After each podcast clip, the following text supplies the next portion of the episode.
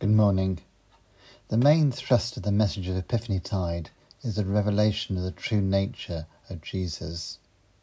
The baptism of Jesus is one of three stories that do this. Last week we heard about the adoration of the Magi. Next week we'll be thinking about Jesus turning water into wine at the wedding in Cana. And this week we're concentrating on Jesus' baptism and the warning that John brings of what that baptism means for us. John reveals that Jesus will bring a baptism that he means that he will be judge as well as saviour. It's an aspect in the West we often don't acknowledge. We prefer gentle Jesus, meek and mild. Yet the clear implications of John's warning on what Jesus' baptism will mean is, is evident in Luke 3, verse 17. He says, His winnowing fork is in his hands, to clear his threshing floor, and to gather the wheat into his barn. But he will burn up the chaff with unquenchable fire. The message is clear to those from an agricultural background.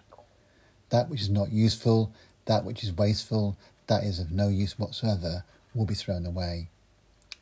Jesus is the Christ, not John.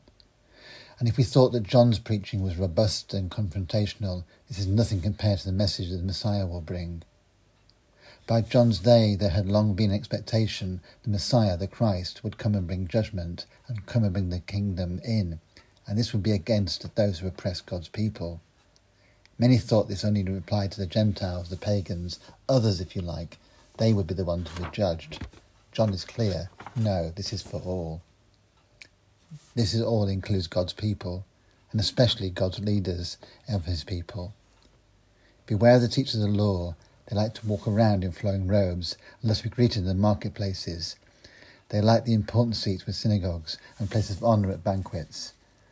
They devour widows' houses and for a show make lengthy prayers. Such men will be punished most severely. Not John, Jesus, Luke 20, verse 46 to 47. Jesus' message, like John's, is one of a call to repentance and that means a change in lifestyle, a change in how we treat others, especially those who are weaker, poorer, in difficulty. When Jesus sends out the 72, his final instructions to them includes this warning. I tell you, it will be more bearable on that day for Sodom than the towns that reject them, that don't welcome them. What does this mean for us? I think it means we don't shrink back from the implications of the full message of who Christ is if Jesus is both judge as well as saviour, then we need to take that to heart. What does it mean for the kingdom to really come into our lives? What does change look like for us? We'd better listen and act.